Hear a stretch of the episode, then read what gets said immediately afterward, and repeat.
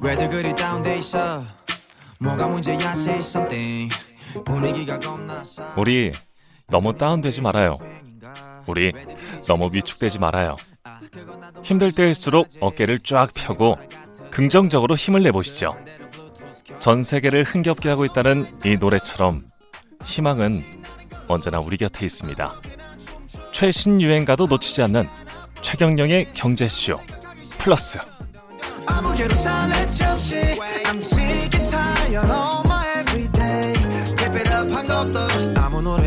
틀어 춤추기 전까지는 절대 음악을 끊지 않을 기세여서 어쩔 수 없이 신용이라도 했습니다. 안녕하십니까. 진실탐사 엔터테이너 최경영입니다. 방금 들으신 음악은 지코의 아무 노래. 이 아무 노래에 맞춰서 전 세계인들이 춤을 그렇게 춘다고 하는데 왜 이렇게 다운돼 있어? 뭐 이런 거잖아요. 첫 가사가. 다운되는 일들이 요새 뭐 코로나 19 뭐 이 바이러스 뭐 이런 것들 때문에 굉장히 많은데 다운되는 일이 있더라도 우리 경제가 또, 또 살 길은 또 분명히 있습니다. 그리고 이럴 때 또 혜택을 받는 주식도 분명히 있고 돈을 버는 사람들도 분명히 있습니다. 오늘 그 길을 한번 찾아서 떠나볼 텐데요. 돈을 벌려면 가장 중요한 게 이제 회사의 재무제표를 보는 건데 이 회계사님 증권가의 3대 강사로 유명하신 분이고 지난번에 한번 나오셨는데 너무 그때 시간이 부족해서 꼭 한번 더 나와달라 이야기를 많이 들어서 오늘 한번 다시 한번 모셨습니다. 사경인 회계사님 나오셨습니다. 안녕하세요. 네, 안녕하세요. 사경입니다. 예. 재무제표 모르면 주식 투자 절대로 하지 마라 이런 책을 지금 쓰시고 네. 그 전부터 증권업계에서 좀 유명하셨습니까? 아니면 책을 쓰시고 난 다음에 유명하시게 된 거예요? 그 전부터 유명했다고 보는 게 맞을 것 같습니다. 예, 그러니까 스스로 그 전부터 유명했다라고 말하기가 참 힘든데 이게 그 뭐 증권계의 3대 강사다 이런 별칭까지 얻으셨다며요. 네. 실제로 그렇습니까? 아, 그건 뭐 제가 네.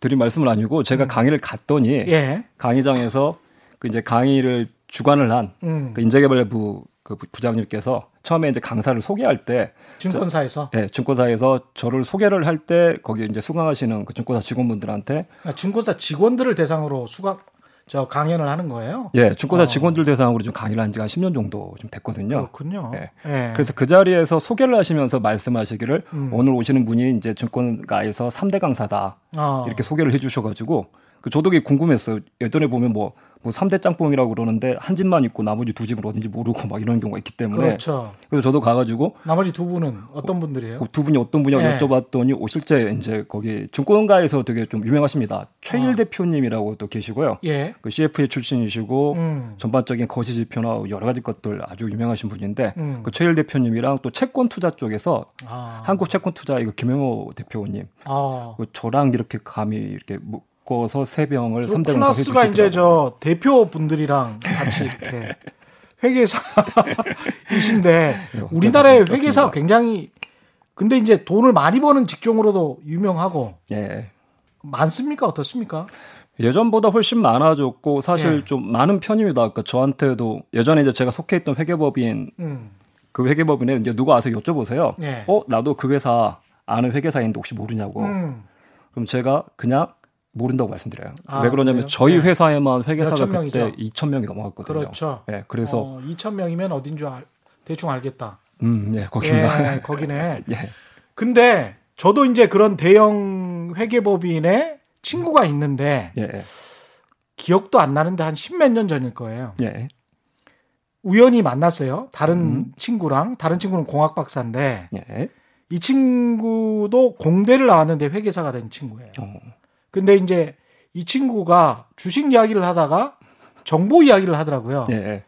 그래서 회계사가 무슨 정보 이야기를 이렇게 많이 하나 음. 생각을 해보니까 각종 기업들의 회계 업무를 하다 보면 예. 재무제표 그다음에 감사 의견서를 작성하고 그러다 보면 이런저런 정보가 들어오기는 할 것 같아요. 예.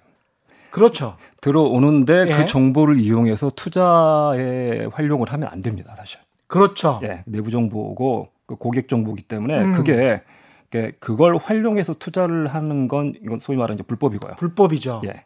근데 그 십몇 년 전 술자리에서는 막 그런 이야기도 음. 있었던 것 같아요. 한 10년 전에는 소위 말하는 그쪽에 대해서 윤리의식 같은 것들이 조금 그렇- 부족했어요. 그래, 그랬었던 그런 것 것들이 좀. 있었고 예. 그때는 뭐 우리나라 뭐 주식 투자 시장 자체도 좀 성숙하지 못했고 음, 그때는 뭐 그러니까 뭐 중 그러니까 뭐 회계법인 뭐 증권사도 사실 그런 부분들에서 뭐 Chinese wall이나 여러 가지 것들이 좀 구축이 돼야 되는데 firewall 같은 거, 방화벽 같은 그렇죠. 거. 그래서 예. 서로 이제 부서 간에 이렇게 정보가 교류가 되면 안 되고 이런 예. 규정들이 있긴 있는데 그게 이렇게 막 엄격히 지켜지지 않던 시절이 좀 있었죠 과거에는. 일종의 이제 compliance라고 하는 네, 거죠. 그래서 맞습니다. 이제 시장 윤리를 제대로 지켜야 되는데 지키지 못했고, 음. 근데 그렇게 해서 정보를 받아가지고 음.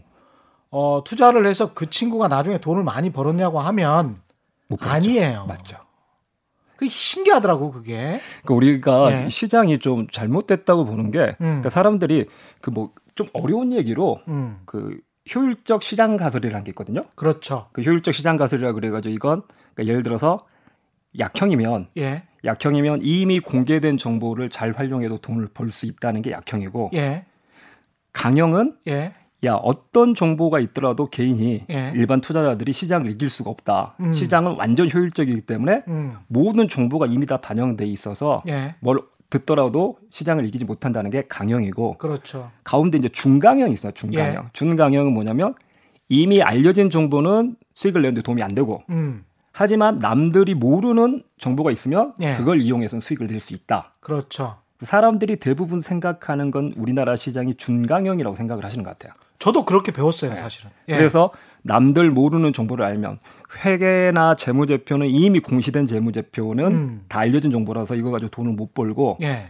남들 모르는 정보가 있으면 예. 아직 발표되기 전의 정보를 음. 내가 미리 알 수 있으면 돈을 벌 수 있다고 생각을 하셔가지고 음. 어디 가서 막 정보 음. 내부 정보 없나 좋은 정보 없나 이걸 찾고 다니거든요. 예, 근데 그 조심하셔야 되는 게 음, 그래서 사기를 많이 당하세요. 그렇죠. 역으로. 예, 그걸 이용하는 집단들이 있거든요. 음, 그러니까 예를 들어서 사람들이 되게 많이 착각을 하시는 것 중에 하나가 그러니까 회사 사장이 음. 자기 회사 주가가 오르는 걸 좋아할까요, 싫어할까요? 자기 회사 주가 오르는 거 좋아하죠. 그렇게 생각을 많이 하세요. 안 좋아합니까? 자기 회사 주가가 오르는 걸 사장이 왜 좋아할까요? 아니 나중에 혹시 음, 돈이 필요해서 음. 유상증자라도 할 수 있고 음, 음. 돈을 더 땡겨올 수도 있고 음. 뭐 그래서 좋을까 좋은 거 아닐까요? 사람들이 대부분 어떻게 생각을 예. 하시냐면 제가 보니까 자기 부도 늘어나고. 자기 입장에서 생각을 하세요. 아 그래요? 상대방 입장에서 생각을 안 해보시고, 네. 그러니까 투자자 입장에서는 주가가 음. 올라야 좋죠. 네. 오르면 뭐 할 거니까? 팔 거니까. 팔 거니까. 예. 그래서 이 회사 주가가 올라가길 바라는데, 예. 아, 예를 들어서 삼성전자 이건희 회장이 음. 삼성전자 주가가 지금 뭐 6만 원에서 10만 원까지 올라가면 예. 그걸 팔겠냐는 거예요. 안 팔지. 말씀하신 대로 삼성전자가 증자할 일이 있을까요? 당분간. 없죠. 회장이 주식담보대출 받아놨을 리도 없을 거고. 없죠. 예. 그러니까 이건희 회장 입장에서 삼성전자 주가가 올라서 좋을 일이 사실 뭐가 있겠냐는 거예요. 그렇습니다. 예. 사실 주가가 올라가지고 음. 나쁜 일은 있습니다. 음. 그러니까 승계를 해야 되는 상황이면 예. 자식한테 물려줘야 되는 상황이면 주가 음. 오르면 세금만 더 나오거든요, 사실. 그렇습니다. 사실 그래서 회사 사주, 음. 회사 주인 입장에서는 자기 회사 주식을 팔지 않을 거라면 알짜 기업인 경우는 그렇겠습니다. 예. 굳이 주가를 끌어올릴 이유가 별로 없거든요. 음. 근데 왜 밖에 호재를 내부 네. 정보를 그러니까 호재라는 건 음. 우리가 이길 가다가 알아낼 수는 없잖아요. 그렇죠. 제가 이렇게- 누군가가 이, 이야기를 해주는 거지. 남동공단 이렇게 지나가다가 예. 야저 회사 창문 너머에 안에 호재가 있네. 야 저거 봐라. 뭐 이게 밖에서 알 수는 없잖아요. 알 수가 없죠. 안에서 예. 누군가 밖으로 얘기를 네. 해줘야 되는데 야 우리 회사에 이런 게 있대. 맞습니다. 어. 그걸 왜 얘기를 하냐고요, 사실. 회사 안에서 밖으로 호재를 내보낼 때는 처음에 리크한 사람, 처음에 호재를 흘린 사람의 의도가 뭘까? 그렇죠. 뭔가 주식을 사달라는 거거든요. 음. 제가 예전에 봤던 케이스 중에 심지어 어떤 케이스도 있었냐면 예. 그 누가 이렇게 얘기를 해주더라고 이 회사가 되게 괜찮은 호재가 있고 앞으로 주가도 괜찮을 거라고 얘기를 해줘서 예. 어 그런가 하고 이렇게 쭉 지켜보고 있었는데 음. 그러니까 저는 좀 오래 좀 지켜보는 상황이고 좀 신중하게 좀 접근하는 스- 스타일인데 예. 이 지켜보고 있는데 갑자기 이 회사 대주주가 사장이 음. 주식을 처분해 버렸어요. 5% 이상 처분해 버렸거든요, 갑자기. 예. 그래서 그 얘기를 전달했던 친구한테 음. 야 뭐야 이거 뭐 호재 있다며 음. 주가 오를 거라며 왜 팔아 그랬더니 자기도 좀 당황해가지고 알아보고 있는 중이라고 해서 알아봤더니 회사 측 답변이 뭐였냐면 그 대표이사 아들이 유학 간다고 아. 돈이 좀? 필요하다고 그래서 대표가 처분했다는 답변이 왔는데 예. 이게 말이 유학- 되냐는 거죠. 유학 비용 때문에 회사 주식을 5%나 그건 말이 안 돼. 말이 안 되잖아요. 그렇죠. 다른 이유가 있는 예. 거고 이 사람이 자금 사정이 뭔가 돈이 필요한 사정이 있어서 음. 그래서 호재를 흘리고 주가를 끌어올리려고 했지 않았을까. 그러니까 그런 그렇죠. 것들이 좀 많거든요. 그러니까 음. 제가 주변에서 이제 저한테 이렇게 여쭤보신 분들이 계세요. 음. 예를 들어서 뭐 와이프 친구가 어디서 듣고 와가지고 예전에 무슨 일이 있었냐면 저희 와이프 친한 회사 언니, 친한 회사 언니인데 이제 부서가 다른 부서에 근무를 하다가 나중에 여직원 모임에서 네. 음. 둘이 이제 친해졌대요. 예. 인사하고 친해져가지고 잘 맞아가지고 그랬더니 그 언니가 뭘 알려줬냐면 야 괜찮은 주식이 있다. 음. 너도 한번 사봐라. 자기가 이렇게 정보를 믿을 만한 정보를 받아오는 데가 있는데 저번에 거기서 A라는 종목도 사라고 해서 그게 많이 20% 올랐다. 올랐다. 이번에 이거 사라고 그러니까 음. 이제 내가 너도 친해졌으니까 음. 너도 특별히 예. 가르쳐 줄게 해가지고 저희 와이프한테 알려주더라고요. 예. 근데 이제 저희 와이프가 그때 이제 그 회사 언니한테 음. 아, 사실 우리 남편이 회계사고 증권사에서 강의도 하고 그러니까 남편한테 한번 물어보자. 예. 그래서 이제 저한테 이렇게 종목을 물어봤어요. 그 종목이 음. 호재가 있다는데 어째 보이냐. 음. 그래서 봤는데 기업 가치는 0이고요. 제가 예. 보기에는. 기업 가치는 0. 응. 예. 이 회사 상황이 전후 사정을 봤더니 뭐냐면 이 회사가 지금 주가를 끌어올려야 돼요. 아. 그러니까 주가를 끌어올리지 않으면 이건 거의 뭐 관리 종목 아니면 상장 폐지가 갈 상황이거든요. 예. 그래서 제가 딱 보기에는 이건 뭐냐면 지금 이 회사 관리 종목 들어갈 텐데 음. 들어가기 전에 마지막 호재 흘리고 누가 손을 털려고 하는 느낌. 음. 그래서 지금 이 회사 내가 보기에는 이 좋은 상황이 아니다. 음. 앞뒤에 뭐 기업 가치는 하나도 없는 회사고 지금 상황이 되게 안 좋은 상황에서 이 뭔가 억지로 호재를 끌어 호재를 흘려가지고 그렇죠. 주가를 끌어올리려고 할 만한 상황이다 지금. 근데 올라갈 수는 있다 분명히. 예. 근데 문제는 뭐냐면 이거 언제 팔지 모른다.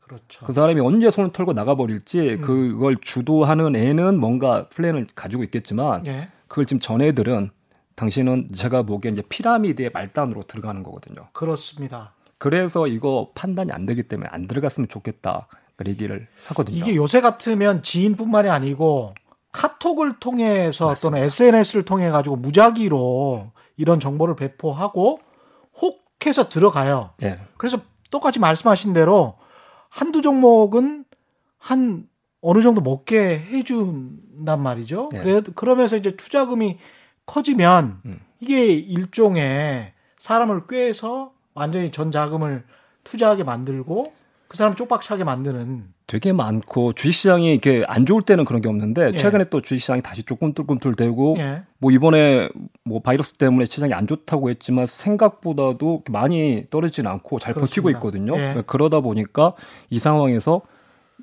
저도 문자가 막 뭐 이틀에 한 통씩은 오는 것 같아요. 그죠. 종목을 찍어줘요.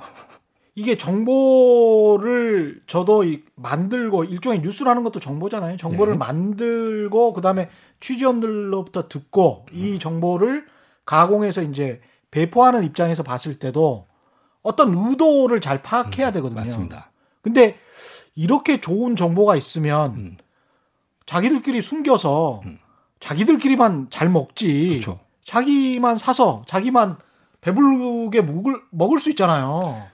근데 그게 다른 사람들한테 알려준다는 건 뭔가 다른 의도가 있는 거죠. 그 주식시장 착하신 분들이 생각보다 그렇게 많지 않아요. 그럼요. 그 누구랑 나눠 가지겠다. 예. 내가 혼자 먹기 그러니까 너도 같이 먹자. 그렇지 그게 않습니다. 말도 안 되지. 예. 알겠습니다. 그런 측면에서라도 우리가 독립적으로 재무제표를 제대로 보고 그다음에 회계를 제대로 좀 알아야 네. 그래야 주식 투자를 할 수 있겠다 그런 예. 취지시잖아요. 그러니까 제가 재무제표만 보라는 게 아니고요. 그렇죠. 그 재무제표를 볼 수 있어야지. 어 잠깐만 기본이다.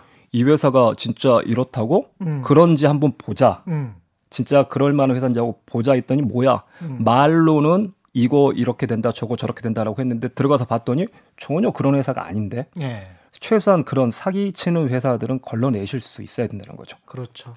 그러니까 아까 그 시장의 효율성, 정보 가설에 관해서 효율 얼마나 효율적인가. 보통 선진 시장은 대부분 이미 정보가 모든 사람에게 거의 동시간에 다 도달이 됐기 때문에 누구도 마켓을 시장을 이길 수 없다. 이게 이제 선진 시장이란 말입니다. 네. 근데 우리가 정보라는 것의 핵심은 사실은 그 재무제표 그다음에 손익 계산서에 나와 있는 그 숫자예요.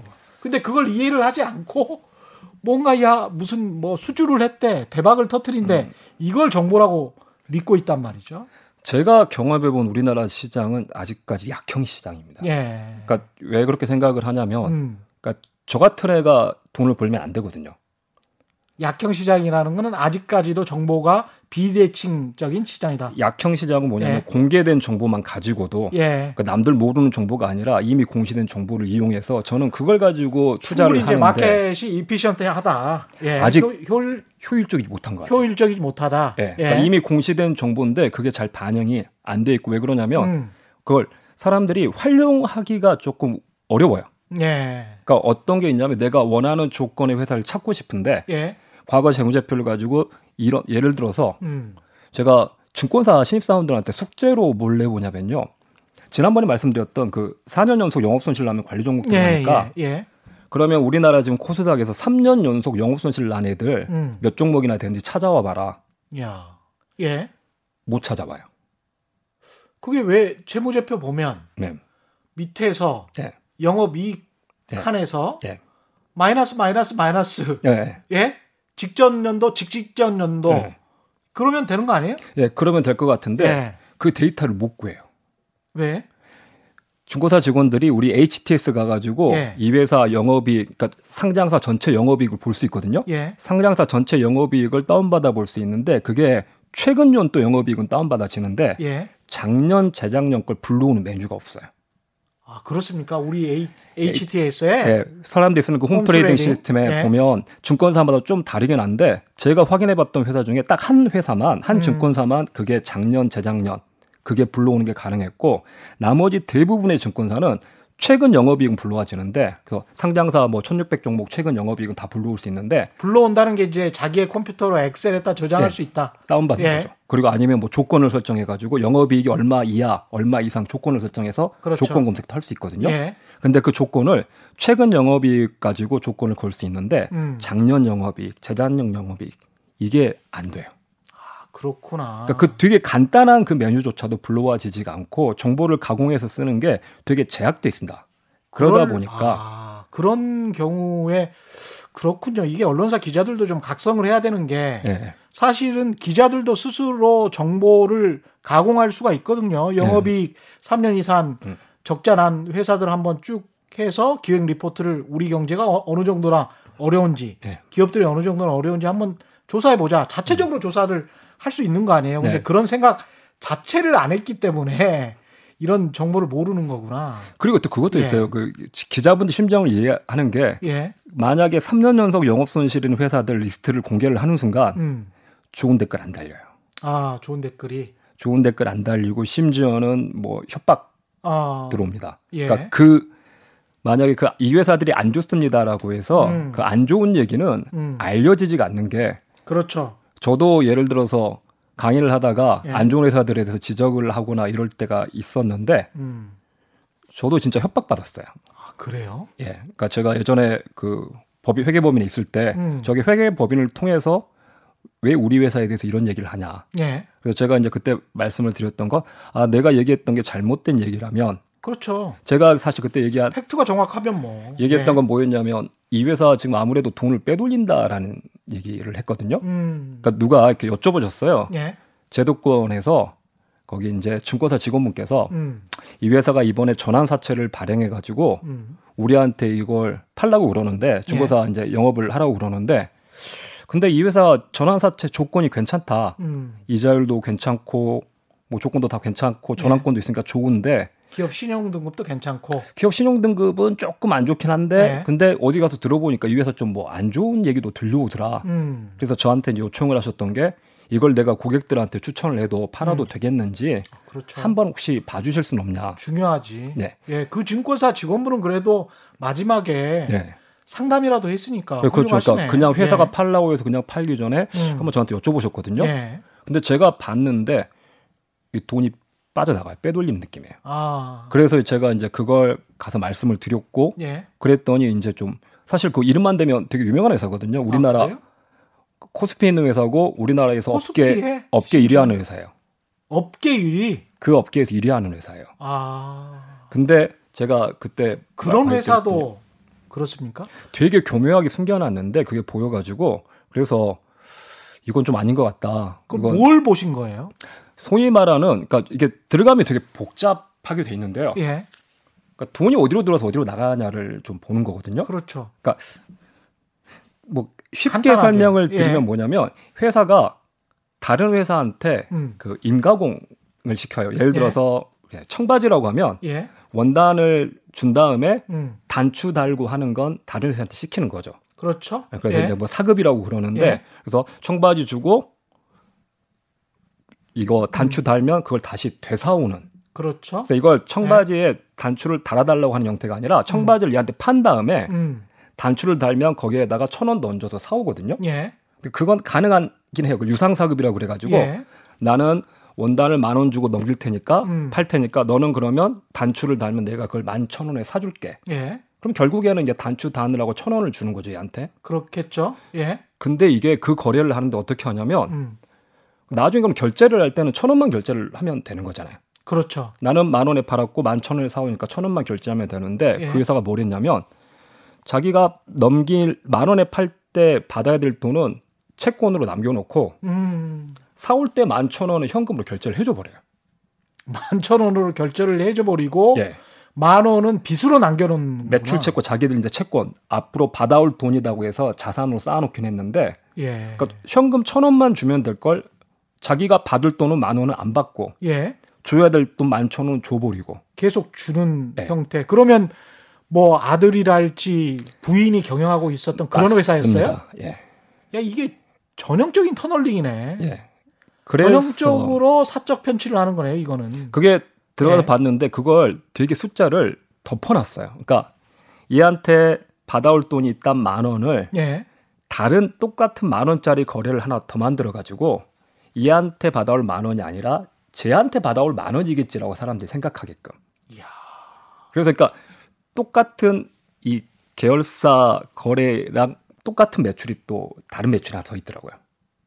야. 그러니까 되게 이게 들어가 보면 교묘하게 덮어 나가지고 그 정도면 정말 계획적이고 의도적인 건데 예. 그건 회계사님 정도의 수준이 아니면 찾아낼 수가 없을 것 같은데요. 음. 사실 일반적인 사람들은. 어렵긴 해요. 그쵸. 어렵긴 하고. 예. 근데 나중에 그걸 좀 알아볼 수 있는 방법이 제가 후반부에 좀 말씀드려볼 수도 있는데 음. 그 현금 흐름이라는 걸 좀 보시면 돼요. 현금 흐름을 봐라. 손익계산서만 봐가지고 그게 잘 안 보이고 예. 소위 말하는 우리 이제 돈의 흐름을 쫓아가 보는 거거든요. 예. 결국 돈이 어디로 갔냐 예. 이게 제일 중요하잖아요. 결국 그러니까 돈이 어, 밖으로 흘러가 버리네. 그렇게 예. 되면 이 회사는 어떻게 되냐면 장사에서 이익은 나는데 예. 돈은 안 들어와요. 이익은 나는데 돈이 안 들어온다. 예. 그러니까 재무제표라는 게 우리가 balance sheet라고 하는 네. 게 있고요. 대차 대조표라는 게 있고 그다음에 현금 흐름은 현금 흐름표, 예, 사람도 보통 in, come statement라고 하는 건가요? income statement가 손익 계산서? 손익계산서. 손익계산서. 예. 예. 그래서 손, 대차 대표 손익 계산서 계산서, 현금 흐름표, cash flow, 현금 와, 흐름표라는 재무지표가 또 따로 있거든요. 현금 흐름표, 예. 그렇게 그걸 그렇게 해서 같이 이제 보셨으면 좋겠어요. 세 가지를 다 봐야 예, 기본적으로 그 세 가지를 같이 봐야 됩니다. 대차 대조표, 손익계산서, 현금 흐름표 예. 이세 가지를 같이 봐야 된다. 그러니까 이거 어려운 걸로 잡는 게 아니라 상식이거든요. 그렇죠. 이익이 났으면 그만큼 돈이 들어와야겠죠. 예. 그러니까 어떤 회사가 이익은 났는데 돈은 안 들어오고 있다. 돈은 못 벌고 있다. 이게 말이 안 되잖아요. 예. 왜 이익이 났는데 돈을 못 벌어? 이익이 났으면 돈도 들어와야지. 음. 근데 손익계산서에서 이익은 플러스로 계속 들어오는데 예. 현금 흐름표에서 장사에서 쓴 현금을 영업현금이라고 그러거든요. 그렇죠. 그 영업현금이 봤더니 그건 계속 마이너스인 거야. 어떻게 그럴 수가 있습니까? 그러니까 그게 이상한 거죠. 예. 거기서 또 쫓아가는 겁니다. 어. 왜 이익이 났는데 얘들 돈은 마이너스야? 어. 그래서 들어가서 막 쫓아가서 봤더니 아 이익은 났는데 돈은 저 회사한테 줘버리고 있는데 아 까 그런 식으로. 예. 이 돈이 어디 가나 봤더니 야 자기 어 가족 직계가 세우는 저 회사로 음. 돈이 빠져 나가버리고 있네. 그 회사에 그때도 잠깐 말씀하셨지만 다트에 가면 예. 금감원 전자공시에 가면 우리나라에서 뭐 한 매출 100억 대 정도 되는 회사들은 상장이나 등록이 안 되어 있더라도 우리가 검색해서 볼 수가 있고. 예, 외부 감사를 받는 회사는 그렇죠? 다볼 수 있습니다. 그러면 어, 탐사 보도에서도 이런 거 사실은 많이 하거든요. 음. 왜냐하면 대표 이사가 있는데 이상한 또 자회사가 있어가지고 돈이 막 빠져나가는 것 같아요. 그러면 일단은 대표이사와 이 자회사의 대표이사의 이름, 성을 봐요. 그러면서 아 이게 비슷한가? 라고 한 다음에 이 이쪽 본사에 이사나 감사 뭐 이런 사람들 중에 네. 혹시 자회사의 대표이사로 또 이름이 올라가 있는가? 이 사람들이 중첩되나? 그럼 이렇게 보다 보면 가족 같다는 느낌이 강하게 들어요. 저 예전에 비슷하게 봤던 게 소름 끼쳤던 게 예. 그런 경우가 있었습니다. 그러니까, 그러니까 정체불명의 여인이 한명 등장을 해요. 그러니까 이 회사가 예를 들어서 그때 뭐 주식을 제3자 유증을 했는데 음. 처음 본 사람이 이렇게 투자를 하거든요. 예. 야 이분이 왜 이 회사에 투자를 하지? 그래서 이름은 있고 전혀 보지 못했던 사람인데 근데 또 이름도 흔했어요. 이게 음. 이름이나 또 이렇게 조금 저같이 막 사시거나 이러면 그냥 쉽게 찾을 텐데 예를 들어서 100% 가족이지, 어. 이건. 뭐, 뭐 이영자 막 이런 식으로 예. 막 김영희 막 이런 예. 식으로 되게 흔한 이름이어가지고 이 사람이 누굴까 누굴까 궁금했는데 나중에 소름 끼치는 게 뭐였냐면요. 그 제가 그 전에 봤던 또 다른 사람이 한 명 더 있었거든요. 음. 이 사람은 또 누구지라고 했던 사람이 있는데 두 사람이 이름이 성은 같은데 가운데 자가 달랐거든요. 그런 경우가 거의, 예. 근데 예. 주민등록번호 앞자리가 똑같아요. 야 그게 공시문서에 보면 주민번호 예, 앞자리랑. 첫 자리까지는 이렇게 공 맞습니다. 오픈이 예. 돼 있으니까 예. 그분이 똑같은 거예요. 음. 그러니까 이게 뭐 두 사람이 만약 동일인이다라고 음. 생각하는 순간 그동안의 의문이 다 풀리는. 다 풀리는. 아, 이 사람이 같은 사람이라면 이제 이해가 된다. 어떤 일이 일어나고 예. 뭘 하고 있는 건지, 얘들이 무슨 시나리오 쓰는 건지 이런 식으로. 그래서 이름 보고 쫓아가 가지고 그렇게 퍼즐 맞출 때 보면 예. 되게 사람들은 이제 그 퍼즐 맞춰진 걸 보고 나면 저 이제 결과를 이제 강의 때나 보여드리고 막 이러거든요. 예. 그러면 사실 이해하지 못할 수준은 아니죠. 분명히. 그렇죠. 쫓아가는 과정이 오래 걸리고 이래서 그렇지. 약간 좀 탐사보도랑 비슷하구나, 이게. 그러니까 그게 그러니까 예. 저가 그 하고 나서 느꼈던 게 제가 이게 밖에 잘 안 알려진다는 게 예. 그러고 나서 진짜 그 회사에서 저한테 연락이 왔어요. 그럼 위협 당하죠. 예. 저는 그때 미행을 당했어요. 아, 그래요? 제가 회사 때 얘기했던 게 내가 회사에 대해서 이게 지금 잘못 얘기한 거면 음. 내가 이걸 주워 담을 테니까 어떤 예. 부분을 내가 잘못 해석을 하고 잘못 얘기한 건지 알려달라고 했더니 그쪽에서 했던 얘기가 어, 당신 얘기가 맞다. 예. 어, 당신 얘기가 맞는데 하지 말았으면 좋겠다 하면서 이제 그 뒤에 얘기를 해주는 게 제가 최근 일주일 동안 뭘 하고 다녔는지 정확히 얘기해 주더라고요. 거기다가 우리랑은 또 입장이 다른 게 정말 네. 그 고초를 많이 당하셨네. 우리야 무슨 뭐 공익을 위해서 취재한다고 음. 하면서 이야기하면 그쪽에서 뭐 별 소리 못 하잖아요. 네. 근데 이제 회계사 하시니까 그쪽이 또 클라이언트가 될 수도 있고 맞습니다. 업계에서 이상한 소문을 퍼뜨릴 수 있거든. 네. 그러면서 음해를 할 수가 있단 말이죠. 굉장히 고초를 많이 당하셨을 것 같습니다. 예. 그래서 사실은 제가 이렇게 안 좋은 얘기들이 시장 음. 밖에 알려지지 않는 이유가 안 좋은 얘기를 누군가 했을 때 예. 얻을 게 진짜 없거든요. 없어요. 예. 그렇겠습니다. 회계사님은. 그러니까 이 회사가 예. 좋다 해서 내가 투자해 놓고 밖에 야 니들도 봐봐 좋다라고 하는 건 음. 내가 사는 주가가 올라갈 테니까 이 회사 좋아 좋아 얘기는 야 너도 사 너도 사 너도 사 하면 이렇게 하게 되는데 예. 이 회사 안 좋다는 얘기는 해봤자 뭐 경제적으로 얻을 수 있는 것도 없고 저희 나라 우리나라 지금 뭐 공매도 개인들한테 공매도를 허용해 주는 것도 아니기 때문에 예. 제가 그걸 뭐 공매도 해놓고 사람들한테 주가 떨어뜨리려고 하는 얘기도 아니고 음. 근데 안 좋은 얘기는 했을 때 누구만 거기에 대해서 과격하게 반응을 하냐면 그 회사 관계자들. 관계자들만. 그래서 제가 보기에는 음. 안 좋은 회사에 대해서 안 좋다는 얘기가 일반인들한테 밖으로 알려지지가 않습니다 이게. 그렇 그러네요. 그래서 호재만 알려지는 거고. 호재는 밖으로 알려지는데 악재는 알려지지 않아서 음. 그러다 보니까 주가에 소위 말하는 거품이 끼는 거죠. 그러네요. 정보가 좋은 정보랑 안 좋은 정보가 같이 반영이 주가에 반영이 되면 그렇죠. 좋은데 예. 한쪽만 음. 호재 쪽만 반영이 돼 있다 보니까 안 좋은 정보는 뭐 할 수밖에 없냐면 개인들이 찾아야 돼요. 그러네.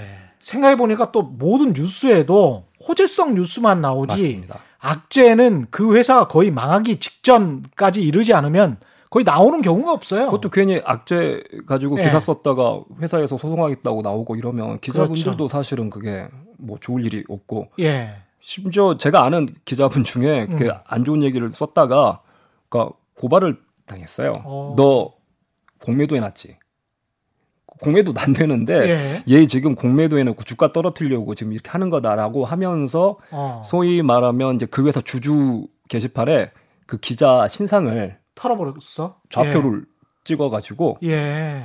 막 이제 며칠 동안 시달리게끔 만드는 거죠. 그래서 와 이건 서로한테 분명히 그 회사 주주들한테 되게 도움이 되는 행동이 아닌데 지금. 그렇죠. 그러니까 그런 것들 정확하게 정보를 알려 그렇죠. 알리는 게 굉장히 중요하죠. 그러니까 그 부분을 정확히 제시하고 회사가 거기에 대해서 명확하게 해명을 하게끔 해야 되는데 음. 회사 그 주주는 이제 회사 편을 드는 거죠. 예. 내가 주주가 되다 보면 회사 편을 들게 되고 대표 회사 편을 들게 돼요. 음. 주가가 떨어지지만 않으면. 예. 근데 주가가 대표가 잘못해서 떨어진 게 아니라 음. 얘가 기사 써서 떨어졌다고 생각을 하니까 그렇구나. 우리의 적은 얘다라고 생각을 하고 음. 기자들한테 공격을 하는데 음. 그게 절대 그러니까 우리나라 그 주식 투자를 그 한 종목만 하고 말면 모르겠는데 예. 계속해서 투자를 할 거라면 음. 시장 자체가 성숙화되려면 예. 그런 행동은 제가 보기엔 결코 바람직한 행동이 아니죠. 그렇죠.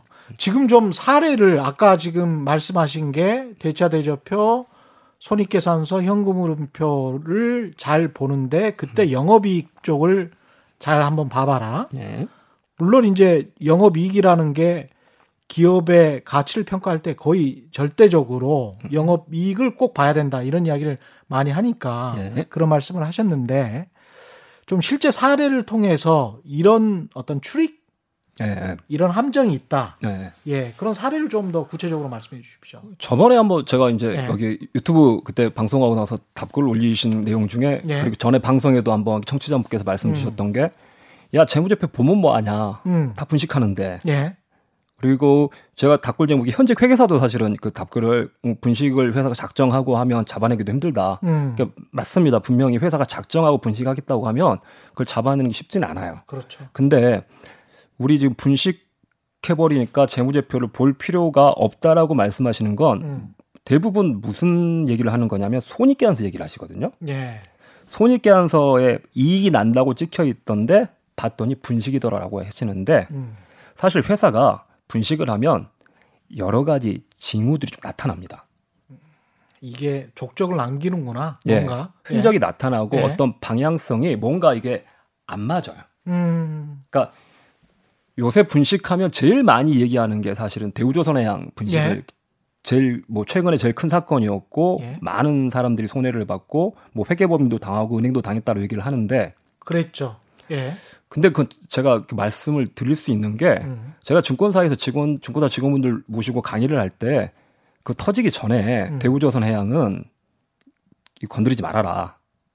건드리지 대우조선 해양과 말아라? 관련된 상품은 취급을 안 했으면 좋겠다. 아 그런 이야기를 하셨어요? 제가 했습니다. 그래서 아, 이거 지금 위험하고 이게 지금 숫자가 이상하다. 예, 사실 제가 그 말씀 드렸을 때요 증권사 직원분이 강의 들으다가 듣다가 이렇게 막 화도 내셨어요. 음, 아니 뭐 이렇게 되면 숫자 그렇게 나올 수도 있는 거 아니냐고 왜 그걸 예. 단정적으로 그렇게 얘기하냐고 막 화를 내셔가지고 제가 나중에 아니 저한테 화내지 마시고 예, 진짜 회사가 그 소위 말하면 계약 방식이 뭐 롱테일로 바뀌어서 막 그런 음. 거냐 뭐 이렇게 말씀하셨는데 계약 방식이 바뀌어서 숫자가 그렇게 나오는 것 같으시면 음. 회사한테 한번 여쭤보시라고. 좀 더 구체적으로 이걸 이야기해 주세요. 도, 대우조선해양 같은 경우는 네. 사실 세계적인 회사고 네. 그쪽에서 분식회계를 어떤 식으로 했는데 어떻게 미리 알아냈다. 이거는 굉장히 중요한 정보인 것 같고요. 실제로 대우조선 어, 해양의 그 문제 때문에 우리나라 대형 뭐 그 회계법인 같은 경우도 영업정지 뭐 6개월 예. 그 사상 초유의 일이었거든요. 네. 예. 어떤 거였습니까? 대우조선해양이? 그게 딱 뭐였냐면요. 제가 그 강의 도중에 말씀드리는 게 아까 그, 그 얘기거든요. 네. 이게 무슨 막 회계사니까 알아낼 수 있는 영역이 아니라 상식에서도 접근할 수 있는 게 아까 말씀드린 대로 이익이 났으면 예. 돈이 들어와야 되잖아요. 그렇죠. 그러니까 이익이 났으면 그만큼 뭐 이익 났으니까 그럼 돈도 많이 들어왔겠네. 음. 이래야 되는데 대우조선해양이 뭐가 문제였냐면요. 2011년부터 2011, 12, 13, 14 예. 손익계산서를 보면 영업이익이 2011년에 제 기억에 1조가 넘을 거예요. 오. 1조 이상의 이익 났고 일단 2012, 13, 14도 계속 4천억 이상 예. 계속 이익이 났습니다. 뭐저 남부러울 게 없는 회사네요. 그래서 사람들이 생각하기에는 야 그때는 사실 조선업 사이클이 좀 안 좋아지는 상황이었는데 예. 그 와중에도 야 업계 1위는 확실히 다르구나. 역시 대우조선 해양이구나. 대우조선이 전 세계 1위, 1위구나. 예. 이 상황에서도 4천억씩 이익을 내고 있으니까 음. 그 사람들이 또 그런 회사를 투자를 해서 해요. 그왜 그러냐면 사이클을 타는 업종이다 보니까 예. 지금은 조선업 업황이 안 좋아가지고 다들 안 그렇죠. 좋지만 이렇게 되면 전 세계적으로 이제 부실한 조선업 회사들은 다 쓰러질 거고 그렇죠. 나중에 그러면 사이클이 돌아올 때는 여기서 살아남은 애들 1등만 살아남으니까. 얘들이 나중에 이익을 다 가져갈 테니까 예. 근데 그때 사이클이 업황이 안 좋다 보니까 주가가 그 전보다 훨씬 많이 떨어져 있으니까 그렇죠. 이때 쌀 때 사가지고 몇 년 기다리면 된다 이런 회사 정말 소액 주주들도 많이 다쳤겠는데요.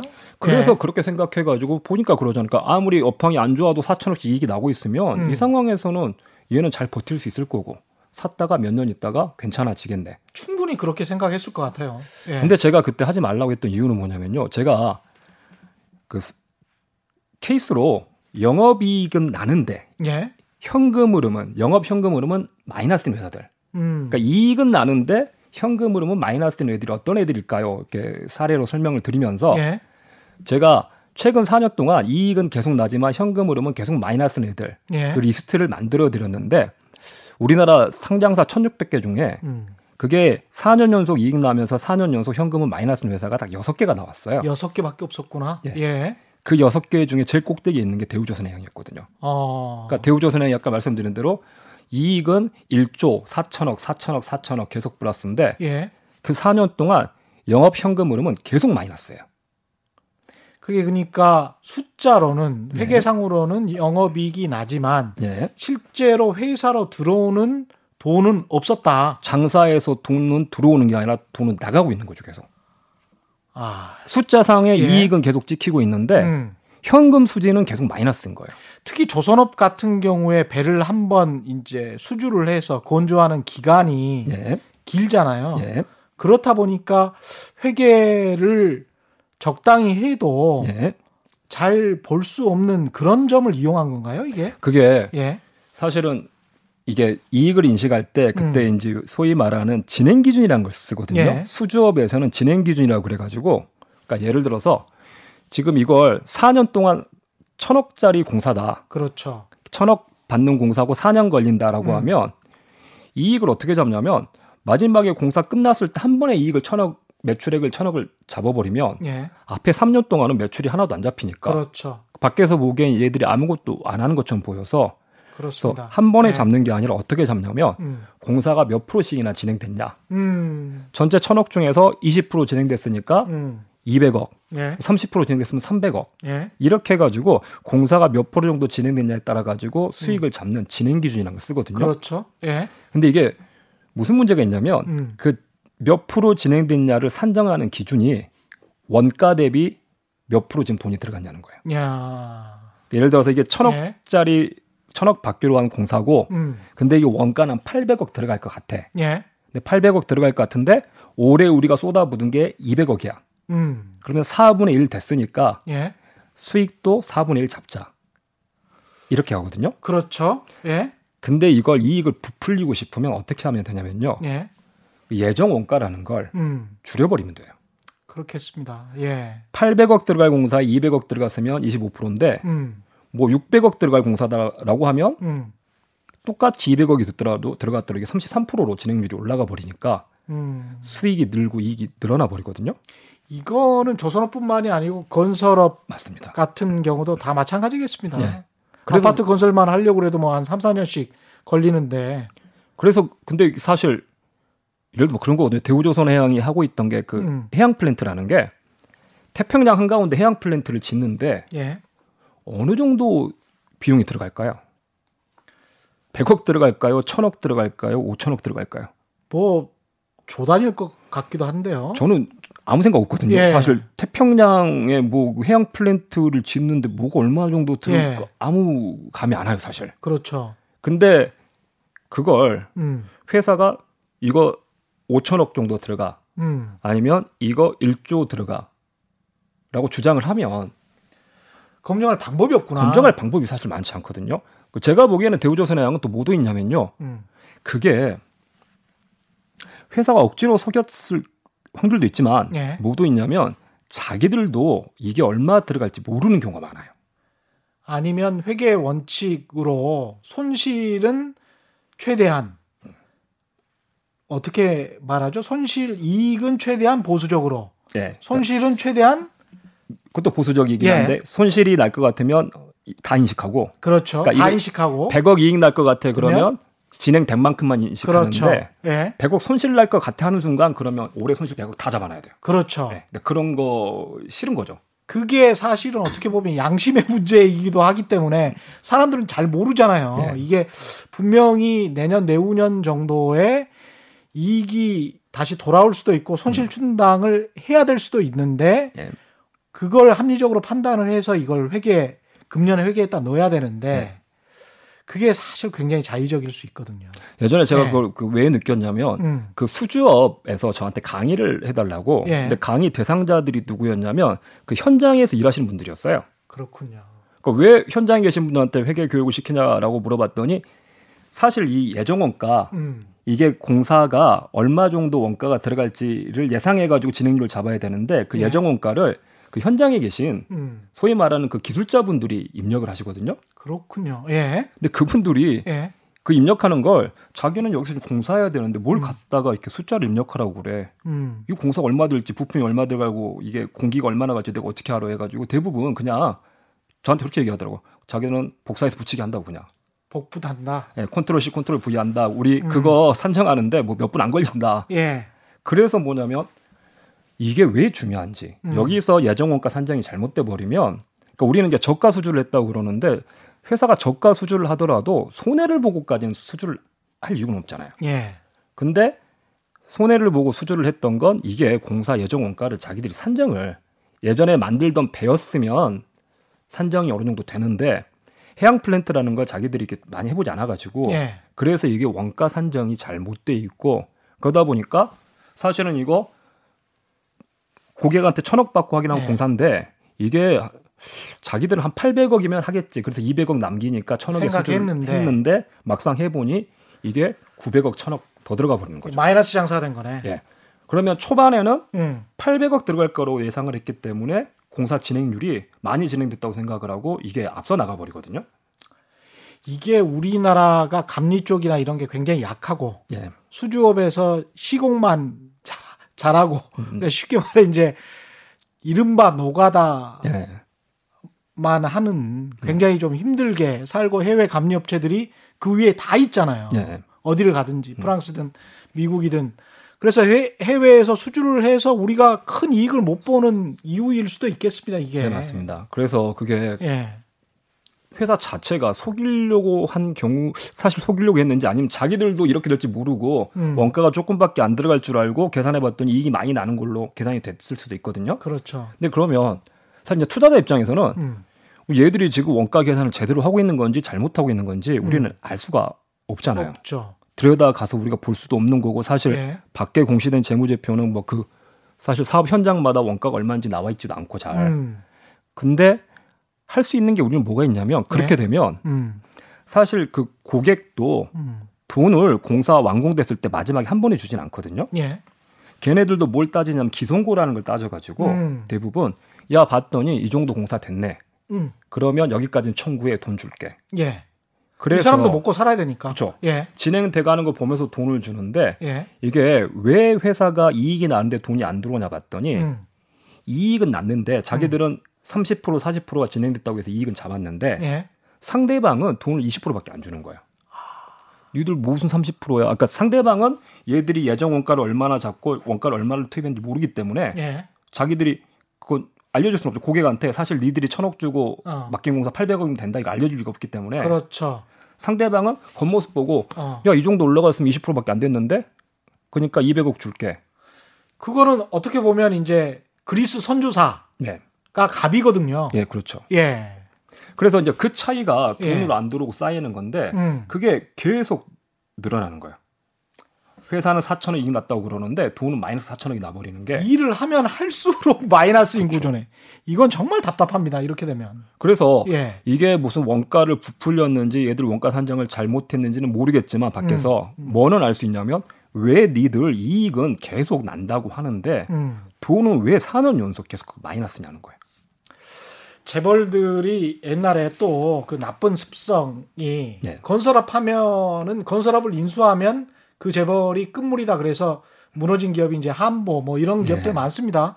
그게 왜냐면 다 돈을 빼돌려 음. 사적으로 이렇게 쭉쭉쭉 그게 너무 쉬운 거예요 이 구조가 지금 수주업이라고 말씀하셨는데 그게 그 구조가 쉬우니까 이 사람들이 가진 방법으로 빼돌리더라고요. 그게 무슨 문제가 예. 있냐면 아까 그 진행 기준을 쓰면 예, 비용을 많이 썼다고 주장하면 음 이익이 늘어나요.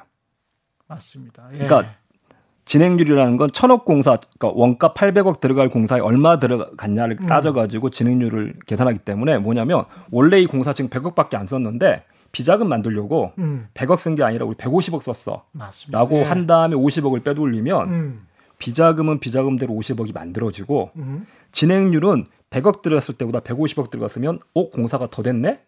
더 많이 됐으니까 그럼 이익도 늘어나 버려요. 이게 웃긴 게 비자금은 비자금대로 만들고 회사 이익은 이익대로 늘어나고 예. 이 돈은 돈대로 빼돌리고 거죠. 그러다 보니까 망조로 계속 가고 있고. 예. 회사가 그 유혹에 되게 잘 빠져들죠. 그러니까 다른 회사 같으면 돈을 빼돌리면 회사가 이익이 줄어들거나 이럴 구조로 가야 될 텐데 음. 진행 기준은 돈을 빼돌리고 비용을 부풀리면 이익이 더 늘어나 버리는 구조가 되기 때문에 이게 지금 돈이 들어오는 게 적게 들어오는데 이제 많이 들어오는 것처럼 부풀려서 그런 어떤 부실 기업을 잡아낸 케이스인데 예. 오히려 이익이 많이 나는데 음, 이익을 어떻게든 감춰. 음, 음. 예? 주주들에게. 네, 그러면서 회사의 가치를 좀 낮춰 네. 시장에서. 네. 그게 대표적으로 이제 감가상각이랑 이런 걸로 장난을 많이 치지 않습니까? 음. 네 맞습니다. 예, 그 이야기를 좀 해주세요. 그러니까 제가 사람들한테 예, 이 분식 회사 재무제표 분식해 버리는데 그걸 어떻게 믿냐? 예, 뭐 보시면 가장 편하냐면요. 제가 감사를 저도 현장에서 감사를 수년 동안 해보니까 현장에서 뭘 느끼냐면 제가 감사라는 일이 되게 이상한 게 제 고객을 제가 괴롭혀야 되거든요. 그렇죠. 그러니까 예, 저한테 돈을 주는 고객인데 내가 가서 괴롭히고 이 사람을 좀 삐딱하게 그렇죠. 대할 수가 있기 계속 때문에. 무심해야 되니까. 예, 근데 사실 회사들이 생각보다 야 우리나라 회사 다 분식한다고 그러는데 분식 안 하려는 회사 많이 있어요. 그럼요. 예. 모든 회사 분식하려는 게 아니고 예, 그러니까 대부분 그렇게 말씀하시는 분들은 자기가 투자했던 회사가 분식에 당한 거예요. 그러니까 그렇죠. 얘기만 듣고 숫자는 안 보고 투자했다 당하다 보니까 야, 이다 분식하는구나 이렇게 예. 되시는데요. 사실 회사는 간단히 말씀드려서 금방 말씀하신 대로 이익 많이 나면 줄이려고 그래요. 그러니까 분식이라는 게 두 가지, 그러니까 분식이 분식은 이제 숫자를 뭐 예쁘게 만드는 거 있고 예. 숫자를 줄이려고 하는 건 역분식이라고 하긴 예. 하는데 뭐 둘 다 넓게 보면 둘 다 분식이고 구분하자면 숫자를 부풀리는 분식이 있고 줄이는 분식이 있는데 회사가 장사 잘 되고 돈 잘 벌고 있으면 굳이 분식하려고 안 합니다. 예, 오히려 세금 어떻게 줄일까 이런 고민하지. 그렇습니다. 그래서 예, 제가 몇 년 동안 감사해 보니까 어떠냐면요. 음, 갈 때마다 제 고객인데 가서 당신들 또 나 속이려고 하지 분식하려고 했지. 그 되게 막 범죄자 취급하듯이 할 수가 없거든요. 그렇죠. 근데 뭘 하냐면 회사가 제가 현금 흐름 표를 봐요. 음. 현금 흐름이 영업 현금 흐름이 플러스 예, 돈이 장사에서 잘 들어오고 있으면 음. 아이 회사 뭐 굳이 지금 뭐 분식하려고 안 하겠네. 예, 가는데 어떨 때가 있냐면 이 회사가 봤더니 올해 현금 흐름이 마이너스예요. 예, 그래서 장사에 돈이 안 들어왔는데 음. 손익 계산서는 플러스라고 들고 왔어요. 지금. 순이익은 예, 돈이 안 들어왔으면 이익도 안 나는 게 맞거든요. 그렇죠. 오히려 감가상각비라는 비용이 음, 사실은 돈이 안 나가는 비용이다 보니까 음, 감가상각비만큼 빼면 예, 이익보다 현금이 더 커야 돼요. 현금 흐름보다 이익이 감가상각비만큼 더 작아지기 때문에 예, 현금 흐름이 마이너스 100억이다. 음, 감가상각비가 100억이다. 그러면 그거 빼가지고 음. 이익은 마이너스 200억이 돼야 될 텐데 예, 이게 느닷없이 플러스 100억인 거예요. 어, 그러면 그런 회사들이 분식하거든요. 어, 그러니까 예를 들어서 그렇게 돼가지고 어, 현금 흐름 마이너스 100억, 이익은 봤더니 마이너스 200억 예, 해서 결산해가지고 회계팀장이 사장님한테 어 사장님 우리 1월 달에 결산해 봤더니 작년 실적 마이너스 200억이요. 예, 그러면 사장님이 어이 고생했다 퇴근해라 이거 안 하시거든요. 그렇죠. 집에 못 가요 그 담당자. 이 예, 야 왜 마이너스 200억이야? 어, 장사가 안 됐으니까 왜 안 돼? 이대로 발표하면 주가 떨어지고 음, 월급 깎이고 주주들 항이 난리나. 음, 빨리 어떻게 해봐. 음, 그러라고 너 뽑아놨잖아. 예, 이 씨, 마이너스 200억 안 돼. 빨리 플러스 어떻게 바꿔봐. 예. 그때 기술이 들어가고 기술이 들어간다. 기술이 들어가. 그때 이걸 예. 선을 넘어버리면 예. 그걸 바꾸면서 선을 넘어가 버리면 그 이제 분식이 되는 거고요. 음. 선을 안 넘기면 그게 능력이 돼 버려요. 그렇죠. 담당자의 능력이 돼 버리는 그 예. 애매한 영역이 있거든요. 애매한 영역이 있습니다. 예. 그래서 예. 뭘 봐야 되냐면 저는 현금 흐름이 마이너스인데 음. 이익은 플러스라고 공시하는 회사들. 음. 그러니까 사람들이 손익계산서만 보다 보니까 음. 야 이익 플러스 나오고 나는 재무제표 봤는데 음. 이익 잘 나는 회사여가지고 믿고 투자했는데 주가 안 오르고 나중에 분식했다더라. 예. 손익계산서 재무제표 나는 봤는데도 당했다. 음. 재무제표 봐봤자 어차피 분식한다라고 얘기하는데 예. 그 회사들 현금으로표 봐보세요. 어. 우리가 재무제표를 본다는 건 손익계산서를 보는 게 아니라 음. 네 가지 재무제표 표로 네 가지가 있고 주석까지 있는데 예. 걔네들의 관계를 다 보는 거거든요. 그러네요. 예. 그러니까 손익계산서 보고 재무제표 봤다고 하는 건 음. 집 사러 가가지고 집 사러 가가지고 그 집 화장실만 본 다음에 음. 야이 집 괜찮다 어. 사버리는 거랑 똑같거든요. 음. 거실도 안 보고 안방도 안 보고 아무것도 안 봤는데 음. 재무상태표도 안 보고 현금흐표도 안 보고 자본주표도 안 본 상태에서 예. 손익계산서만 딸랑 하나 보고 화장실만 딱 보고 야 화장실 깨끗하더라 그러면 돼. 이게 물론 화장실 깨끗하면 다른 방도 깨끗한 확률이 있겠지만 음. 안 그런 경우도 많기 때문에 그러니까 결국은 재무제표, 현금흐름표, 손익계산서에 현금 영업이익 이쪽이 다 플러스 되는 회사로 고르는 게 가장 현명하겠다 이렇게 결론 최소한 낼수그두 있겠습니다. 개가 일치를 해서. 일치하고 이익이. 플러스면 현금도 예. 플러스가 나오고 예. 이익이 마이너스면 현금도 마이너스가 나오면 사실 뭐 그래 우리 마이너스다라고 음. 그대로 얘기를 해주는 거니까. 마지막으로 제가 과거에 한 지금은 잘 안 먹힐 것 같아요. 네. 근데 한 십몇 년 전에 자산주에 관해서 그 좀 투자를 해본 적이 있는데 음. 자산주 같은 경우는 일부러 이제 빌딩 값이 오르거나 네. 땅값이 오르는데 마찬가지로 세금을 덜 내기 위해서 음. 특히 또 IMF 환란 위기 이후에 네. 자산 가치 재평가해 가지고 기업 음. 부풀려서 네. 대출 받지 말라고 정부가 그러니까 예. 자산가치 재평가를 안 해서 뭐 3천억짜리 땅을 가지고 있는데 예. 뭐뭐 턱도 아니게 무슨 뭐 음, 150억, 네. 200억 이렇게 돼 있는 곳들이 있었단 말이죠. 예. 그런 어떤 투자 방법은 어떻게 생각하십니까? 근데 그거 사실 좀 조심하시라고 조심해야. 된다. 그러니까 예. 그렇게 해서 야 이 회사가 가지고 있는 땅만 해도 얼마라고 샀는데 그렇죠. 그 가치 함정이라고 그래가지고 뭐가 있냐면 예. 그러면 그 회사가 그 땅을 가지고 음, 주주들한테 나눌 생각이 있어야 돼요. 그렇습니다. 예. 심지어 지금 상장사 중에 어떤 회사도 있냐면요. 지금 있는 회사인데요. 음. 그 회사가 현금하고 은행에 맡겨놓은 돈만 3천억 정도 됩니다. 어. 3천억이고 예. 부채는 거의 없어요. 예. 근데 이 회사 시가총액이 천억이 안 돼요 지금. 은행에 들고 있는, 미혹적이다. 은행에 예. 들고 있는 현금만 3천억이 넘는데 매력 있어. 예. 천억도 안 되고 그걸 살 수 있다는 거거든요. 예. 근데 함정은 그 회사 들어가면 안 돼요. 왜요? 그 회사가 그 돈을 음. 투자자들랑 나눌 생각이 제가 보기엔 전혀 없어. 없어요. 그러니까 대표이사를 결국 봐야 돼. 예. 투자라는 건 음. 내가 투자 대상에 돈을 집어넣고 음. 거기서 뭔가 성과가 나면 그걸 나눠 가질 수 있어야 되는데 예. 나누지 않겠다고 해버리면 음. 그럼 이건 뭐냐면 사이버머니가 돼버리거든요. 그렇죠. 그러니까 예를 들어서 내가 야 니네 회사 지분 내가 10% 들고 있으니까 음. 그 금고 있는 3천억 중에 내 거야. 300억 줘라고 아. 우리 할 수 없거든요. 할 수 없죠, 주주는. 예. 소액 주주는 그거 할 수 없어요. 소액 주 예. 절대 할 수 없고 그 회사 대주주가 지분 50% 이상 부여 들고 있으면서 그걸 나눌 생각을 안 하고 있는데 예. 그 회사 특징이 뭐냐면요 돈이 3천억이 넘게 있는데 음. 배당을 한 번도 해본 적이 없는 회사예요. 야. 그러니까 최소한 돈을 음. 나눠줄 생각이 있는지를 저는 개인적으로 제가 제 포트에다가 배당을 하지 않는 회사를 담지 않는 이유가 예. 어쨌거나 다만 몇백 원이라도 음. 우리가 이익이 나면 그래도 주주들한테 나눠주겠다라는 의지를 보여야 되는데 예. 야 어차피 이익 난 건 내가 가져갈 거야 회사 안에 쌓아놔 그렇지. 건드리지 마 예. 너는 그냥 니들끼리 사고 팔고 음. 주식 trading이나 해 그런 회장님들 아직도 좀 계시죠. 많습니다. 그런 옛날 생각 가지고 계신 회장님들. 야, 오늘 너무 재미있지 않았습니까? 예. 최경영의 경제쇼 여기까지 해야 될 것 같고요. 네. 예. 다음에 혹시 더 기회 되시면 한 번 더 나오셔도 좋을 것 같습니다. 오늘 함께 해주신 재무제표 모르면 주식 투자 절대로 하지 마라의 저자 사경인 회계사님이었습니다. 고맙습니다. 네 고맙습니다 예, 올바른 투, 투자와 올바른 투표는 다르지 않다. 최경영의 경제쇼 플러스 여기서 마치겠습니다. 고맙습니다. 요새 이런 게 유행인가 왜들 그리 재미없어 아 그건 나도 마찬가지 Tell me what I got to do 급한 대로 블루투스 켜. 아무 노래나 일단 틀어. 아무거나 신나는 걸로. 아무렇게나 춤춰.